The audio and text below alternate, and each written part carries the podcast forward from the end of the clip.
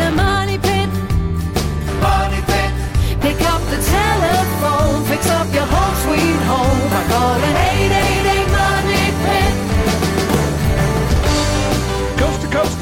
floorboards to shingles. This is the Money Pit Home Improvement Radio Show. I'm Tom Kraeutler. And I'm Leslie Segrete. Call us now with your home improvement question. Call us now with your do it yourself dilemma. We know that you've got some projects lined up for this weekend. We're here to help you get the jobs done. Hey, here's something that you might want to avoid when you're tackling those outside home improvement projects the whine, the bite, the ouch, the itch. What is that working with me? See, when I said wine, you, I you thought just immediately it assumed- was me. you assumed it was you. No, I'm talking about mosquitoes. You know, they're back and they're definitely trying to take a bite out of your backyard fun. But we can help you make that backyard a no bite zone because this hour we're going to have some tips to help you do just that. Yeah, and along those lines, if you learn how to properly water your yard, you can actually help to keep those mosquitoes away. Coming up a little later this hour, we're going to tell you how to water so that you actually grow grass, not a bigger water bill, and a larger amount of mosquitoes to annoy and bite you all summer long. That's right. The only thing that grows when you water your sidewalk is the size of your water bill. True. And we're going to have some tips on even more ways to enjoy those backyard spaces by learning the basics of outdoor kitchen design. Now, these outside kitchens are getting super popular, but you just can't take the stuff that's designed for an indoor kitchen and hook it up outside. Well, you could, but it probably wouldn't last that long. So, we're going to have a great guest coming up at the bottom of the hour. Kevin Ireton, the editor of Fine Homebuilding Magazine, is going to join us with nine essential tips for building your own outdoor kitchen. And we've got a great prize for you all this hour. It certainly is a all-encompassing home improvement prize. It's the 12-volt lithium-ion powered drill driver from our friends over at Ryobi. You can do pretty much every home improvement project with this. It's worth 79 bucks, but it could be yours for free. So pick up the phone. Let's get to it. The number is 1 888 Money Pit, 888 666 3974. Leslie, who's first? Wanda in Texas needs some help redoing some cabinets. What kind of project are you working on? I'm considering redoing my cabinets in the kitchen and in the bathroom. And I heard of this project while I was listening to one of the do-it-yourself shows. It's called liquid sandpaper, and I was just wondering if you've ever heard of the product, and if so, have, do you recommend it? Well, what type of cabinets are they? Are they solid wood? Are they laminate? And what are you trying to do to them? Do you want to restain them or do you want to paint them? I want to paint them, and they're solid wood. Hmm. Well, you use liquid sandpaper a lot. We've talked about that before. Yeah. I'm just trying to think, you know, if they're solid wood and you want to paint them, pretty much what you need to do is really give them a good cleaning because you want to make sure you get off any grit and dirt and yuck that's been on them over the years of usage, especially in a kitchen environment. Yeah, I know Now- there's a cleaner for that, the TPS or TSP. Is that TSP, called? Yeah. that's perfect. Then the liquid sander, what that is, you put it on with a um, sponge applicator or you can brush it on, and it just sort of grits up the surface just enough, you know, rather than sanding it down to get to raw wood. But it does sort of open up the finish on the wood itself so that it's a lot more tolerant to whatever you're going to put on it. In this case, it would be a primer. And you want to make sure you use a very good primer, and then you want to go ahead and use a high quality paint as well. I see.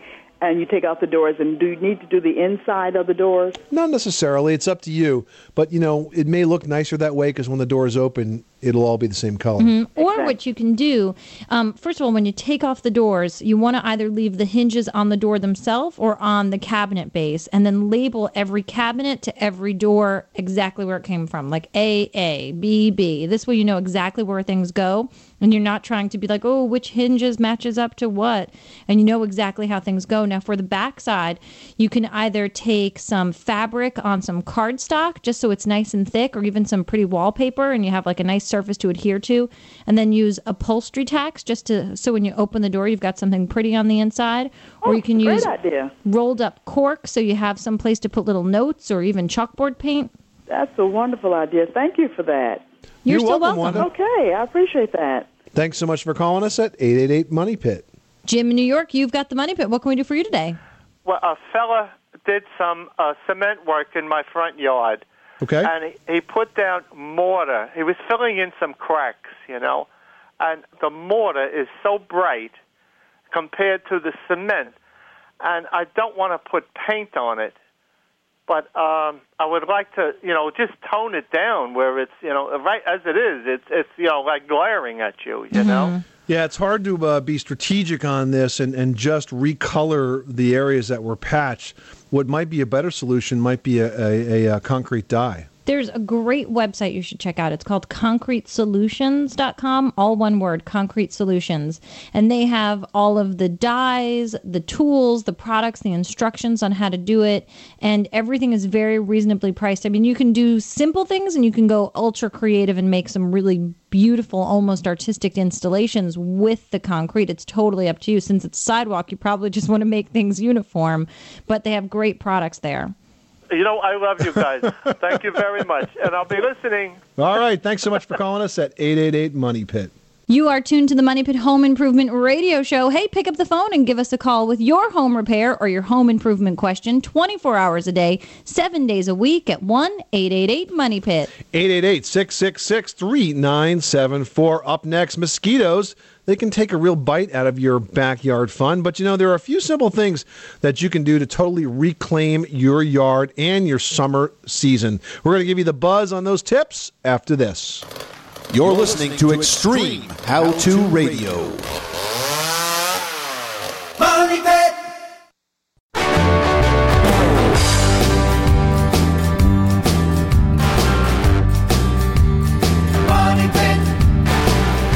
This portion of the Money Pit is brought to you by Ryobi, manufacturer of professional feature power tools and accessories, with an affordable price for the do it yourselfer.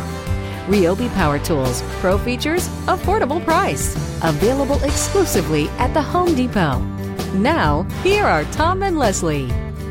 Well, if the last building inspector that showed up in your house ran out the door screaming, that's probably not a good thing. Maybe you should call us because this is the Money Pit Home Improvement Radio Show. I'm Tom Kraeutler. And I'm Leslie Segrete. Call us right now at 1 888 Money Pit. We're going to give you a tool to help tackle some of those home improvement projects around your house because one caller this hour is going to win the 12 volt lithium ion drill driver from Ryobi. It holds a charge four times longer and you always have power when you need it. It's lighter, it's more compact, so it's totally easy to handle. It's worth 79 bucks. If you want to win it, you must call us right now and have a home improvement question and be willing to come on the air. The number is 1-888 Money Pit. Yeah, pick up the phone, give us a call, tell us what you're working on. Maybe you're getting ready to get outside and enjoy all of this beautiful, almost summer weather that we've been experiencing across the country. And if you're doing so and getting outside, you might be noticing some pesky little pests ruining pretty much any outdoor activity, especially if you're me. I get bit by mosquitoes like crazy. I swear they just love me. I don't know about you, Tom, but I'm always walking around with welts because, of course, what do I do as soon Well, as I get a bite? one of their favorite flavors, I hear. I hear. Yeah, thanks. um, but anytime I get a bite, I immediately start scratching. So you really want to prevent the mosquitoes forming and coming to life in your yard before you get to the scratching phase.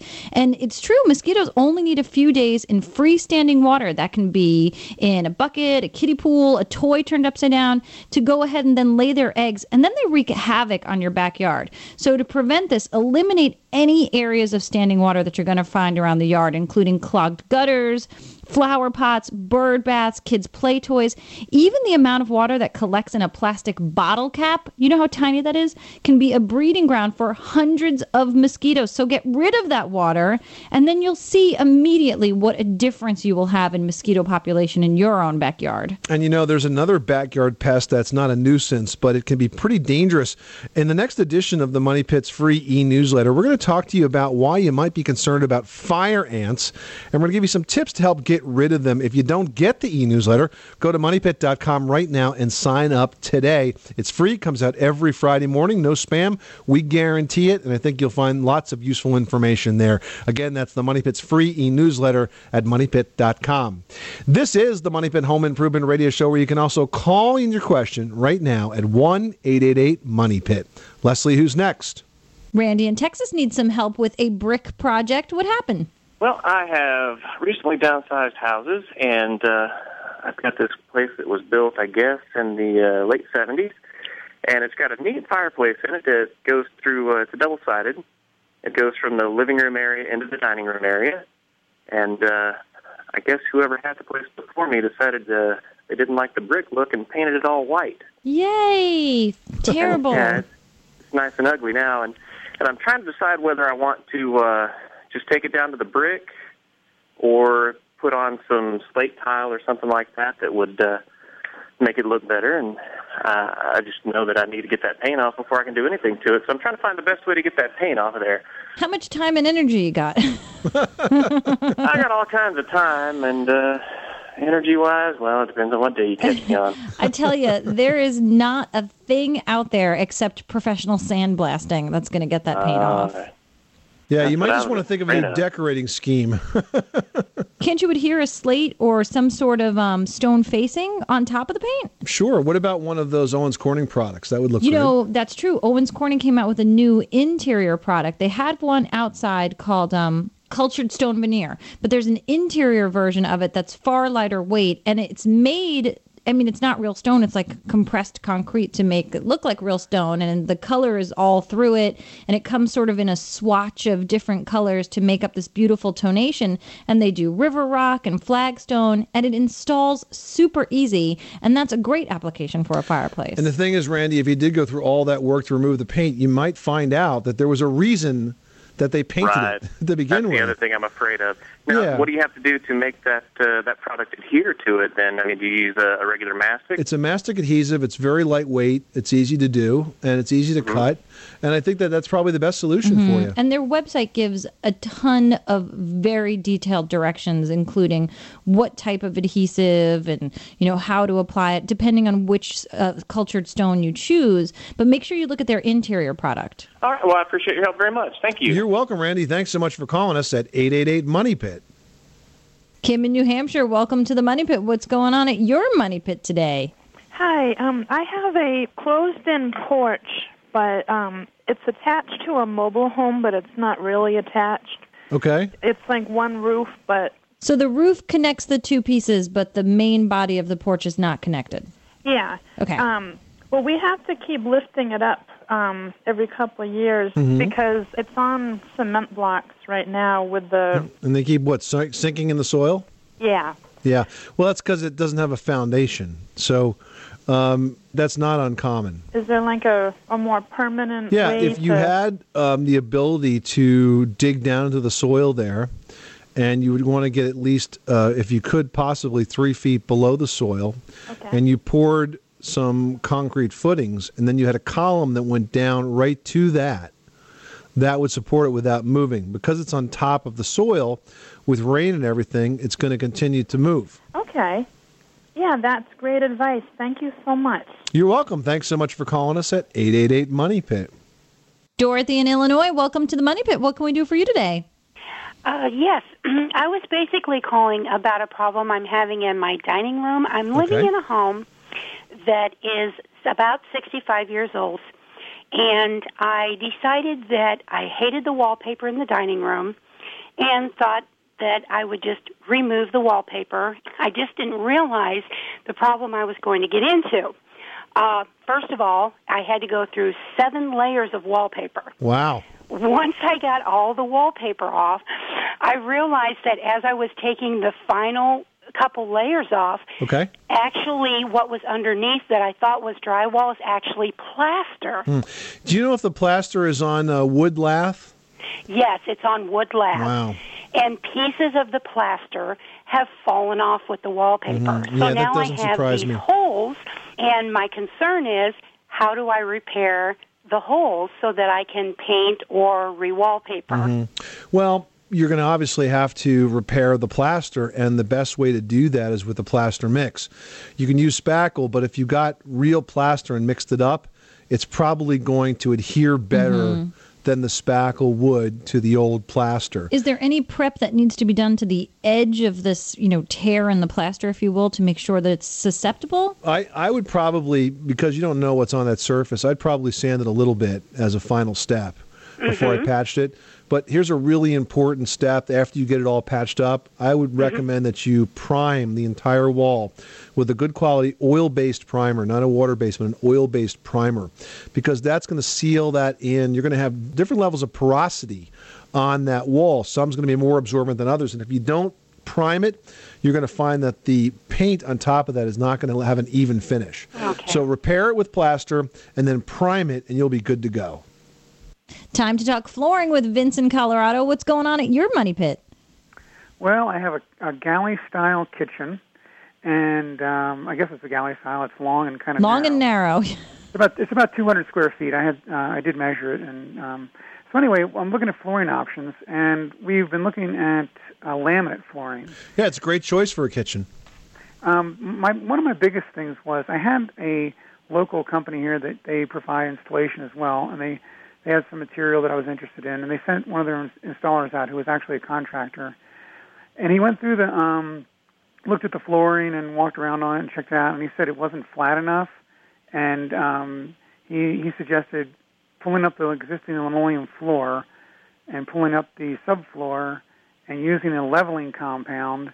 And he and his bid before um, installation of the floor was about sixteen hundred dollars, and then another, I mean, I think four hundred more with the installation, and then I would buy the materials. Wow.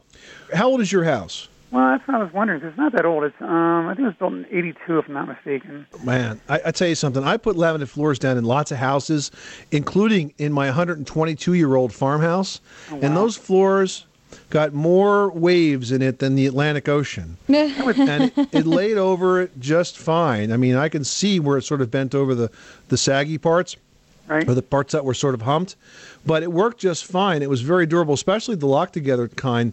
Um, and so, unless your floor is grossly out of level, Yeah. then I don't think you need to go through all that. And in fact, you can go to the website of the manufacturer, you can look at the installation instructions, and they will tell you exactly what the tolerances that they recommend. It's usually going to be like, you know, an eighth inch out on four feet or something of that nature.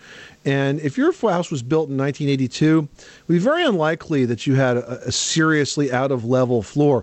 The worst thing that you could have is perhaps a floor joist that was crowned and maybe is a little high in one place. But it sounds to me like what this guy is recommending is total overkill and perhaps just an opportunity for him to get another job work. out of you. That's kind of what I was thinking. Yeah, you know what? If it smells like it, it probably is. Alrighty, Money Pit listeners, coming up next, we are going to have for you nine rules for outdoor kitchen design that you're going to want to follow because they will make sure that your outside eatery looks great, works right, and lasts a super duper long time. Stick around. You live in a money pit.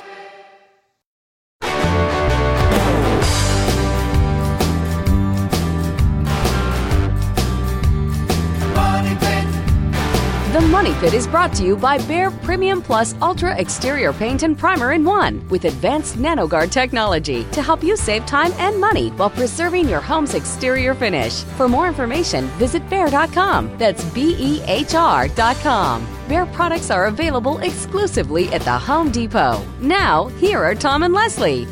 Making good homes better. Welcome back to the Money Pit Home Improvement Radio Show. I'm Tom Kraeutler. And I'm Leslie Segrete. Call us right now with your home improvement question. Call us with your do it yourself dilemma. Call us if you love to cook outside, because that's what we're going to talk about next. You know, we've all seen the photos of the sleek cooktops and the mahogany ice chests that look like they have no business living outside, exposed to the elements year round. In many cases, they don't.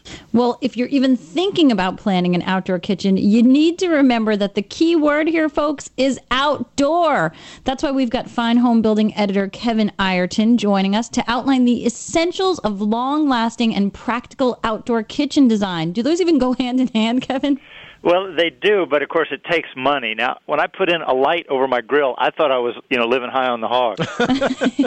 These days, we're publishing outdoor kitchens in our magazine that look better than the kitchen I've got indoors. Wow. And they're full rooms. They're sort of these outdoor hangout zones with fire pits and the most amazingly well stocked kitchen in the world. So, how do you start? What kind of materials do you even lean towards to make sure you're getting something that's durable? Well, you were exactly right. Key word is outdoors. So you've got to make sure that whatever materials you use outside are going to be bulletproof.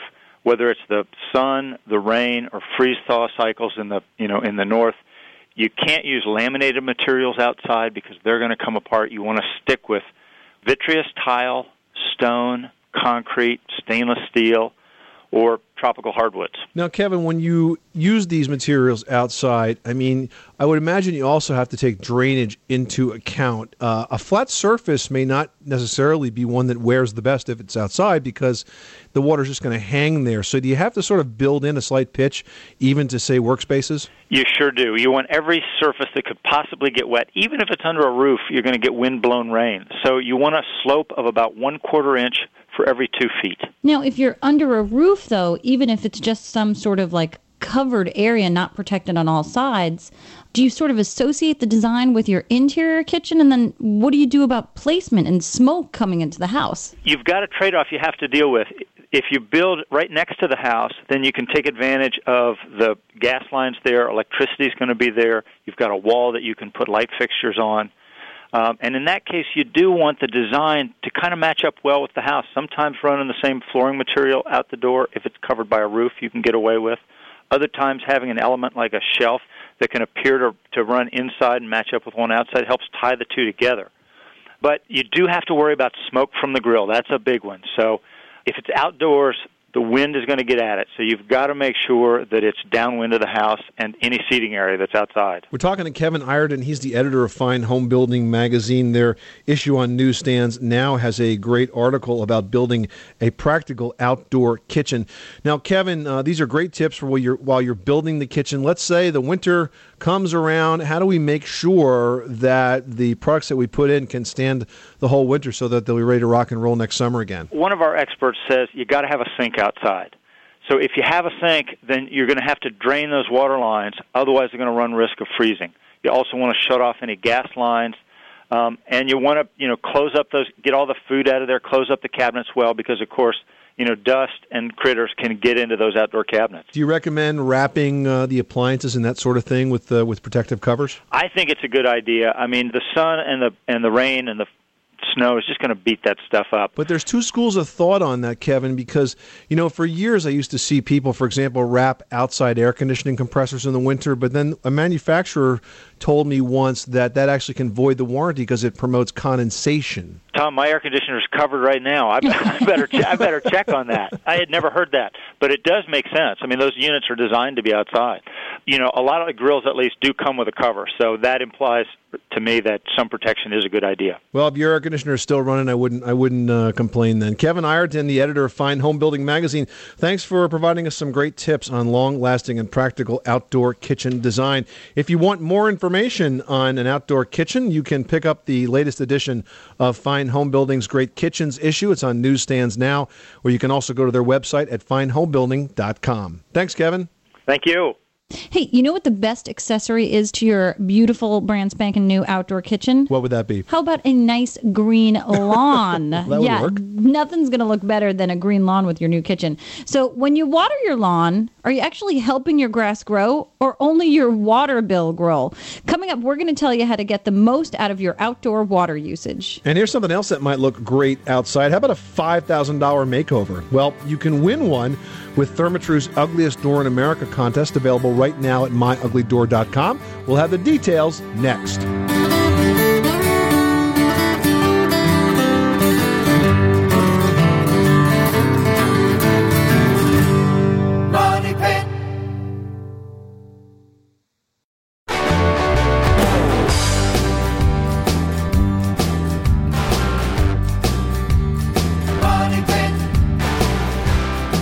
Pit is being brought to you by Defense by Havahart. Defense is a powerful, ready to use odor repellent formulated to protect your shrubs, ornamentals, and landscaping from damaging rabbits and deer. Defense dries odorless to humans, and it's from Havahart, the company committed to caring control for pets and wildlife. For more info, go online to havahart.com. H A V A H A R T.com. Now, here are Tom and Leslie. Making good homes better. Welcome back to the Money Pit Home Improvement Radio Show. I'm Tom Kraeutler. And I'm Leslie Segrete. And hey, is your front door looking perhaps a little worse for wear? Or maybe you have a back door or a patio door that's stuck all the time. Maybe it's been patched up one too many times. Well, if so, you need to go to myuglydoor.com right now and enter the Ugliest Door in America contest sponsored by Therma-Tru Doors. Yeah, that's right. This is really exciting. Therma-Tru Doors is launching their fourth annual search for the ugliest door in America. They're going to pick two grand prize winners who are going to receive Therma-Tru door makeovers with a retail value of up to $5,000. Wow. If you want all the details, there's a great website to go visit. It's myuglydoor.com. And there actually are two ways to enter. You can write an essay about why you think you have the ugliest door in America and send it in with a couple of pictures of your door, or you can produce a one minute video. Details are at myuglydoor.com. Enter today, and you can read about uh, the winners from past years. And you know what?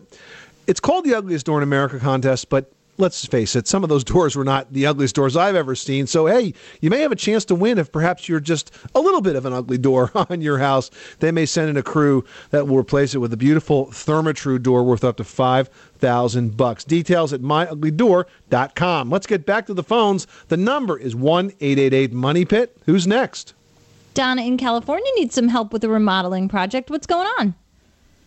Oh, we're remodeling our kitchen, and my husband would prefer it if we did not replace all the kitchen tile. He just wants to add on to the existing tile to extend the bar. So, needless to say, we're trying to find grout that matches some grout from quite a few years back. Uh, it's very difficult to get grout to match because even if you had, you know, the original bag of grout that you put in, obviously with all the wear and the tear and the cleaning of the tile over the years, it does tend to discolor. And if you put new grout in that new section, it would be dramatically different. Now, the good news is, you know, give it a year or two, it would probably end up being the same. But the other thing that you could do is, uh, if you did clean the old grout and then put the new stuff in, you could probably stain it using Whoa. a concrete stain. Yeah, or it's like a, a grout dye or a grout tint, they call it, and you can apply it right to existing dried grout and it totally, you know, paints it. Oh, well, where would I find that kind of product? You know, Donna, there's actually a great online resource you should look at, and it's simply titled groutdye.com. And when you snoop around the website, you'll see there's a color chart, and I think they offer something like 17 or 20 colors. They're custom mixed at the time of order, so you know that everything's fresh and the colorant's going to be really adherent and, and stick to the grout. And it goes on with either a toothbrush or a special applicator bottle. And it seems like it's a really easy product to apply and it should give you the results you're looking for. Yeah, Donna, just make sure you follow the manufacturer's instructions on that because you want to make sure that that old grout is super clean before you put this on so you get good and even adhesion uh, and absorption from the old to the new. And then it's all going to match. Excellent, excellent. Thank you guys very much. You're welcome, Donna. Thanks so much for calling us at 888 Money Pit. Jerry in North Carolina, how can we help you today? I have a basement that is damp, and I want to put Drylok on the concrete block walls down there. The previous owner had painted it. Okay. Do you have a some sort of a recommendation as to getting that paint off of the wall? Well, a couple of things you can do. First of all, the reason you have a damp basement needs to be addressed, and putting a water resistant paint or sealer on the walls is not the only way to address it. It's like the last step, actually. Yeah, it is. The very last step. It's not the first step, but you know what you're doing, Jerry, is not that unusual. Most people want to try to seal those walls as if they could eventually allow your house to float, but that ain't going to happen. So what you want to do is look outside and look at the grading and the drainage around that foundation perimeter. You want to make sure that the soil is sloping away from the walls on all sides. And then the other thing you want to do is look at the gutter system, make sure it's clean, it's free flowing, and it's moving the water away from the house. Now, that doesn't mean dumping it into the two foot long splash block that's typically at the corners of everybody's house. If you have a damp basement problem, you need to put extensions on those leaders and get them out away from the house. Now, if you've done those things, that's going to reduce the volume of moisture. Back to your paint question, I would simply suggest that you wire brush to get the loose paint off so you don't have any flaking paint, and then you prime the walls with an oil based primer. The primer is designed to stick to the raw it's designed to stick to the old paint, and it'll give you a neutral surface, and then you could put a top coat over that. But I would follow those steps in that order. Start outside, then work to the inside. And I think if you do those both, you're going to find that place to be a lot drier moving forward. Okay, well, I thank you very kindly. You're welcome. Thanks so much for calling us at 888 Money Pit. Hey, if you haven't yet, it is definitely time to crank up that sprinkler system to get your beautiful lawn looking lush once more. But when and where and how much water you use on your lawn can mean the difference between a full green lawn or an empty wallet for you. Here's what you need to know you want to water early in the day, which is going to prevent evaporation. Then make sure you adjust all of your sprinkler heads so that you avoid watering the driveway and the sidewalks. And remember that you should use a timer on your sprinklers to limit the amount of water usage to only what is actually needed. Yeah, good point. Because the only thing that grows when you water your sidewalk is the size of your water bill, and the uh, and the only thing that leaks is your wallet. So it's Mhm. important to water accurately. This is the Money Pit Home Improvement Radio Show. Up next, we're going to tackle some email questions. In this hour, they're all about the outside of the home. Now's a great time to get out there and tackle some of those projects. We're going to get to that after this.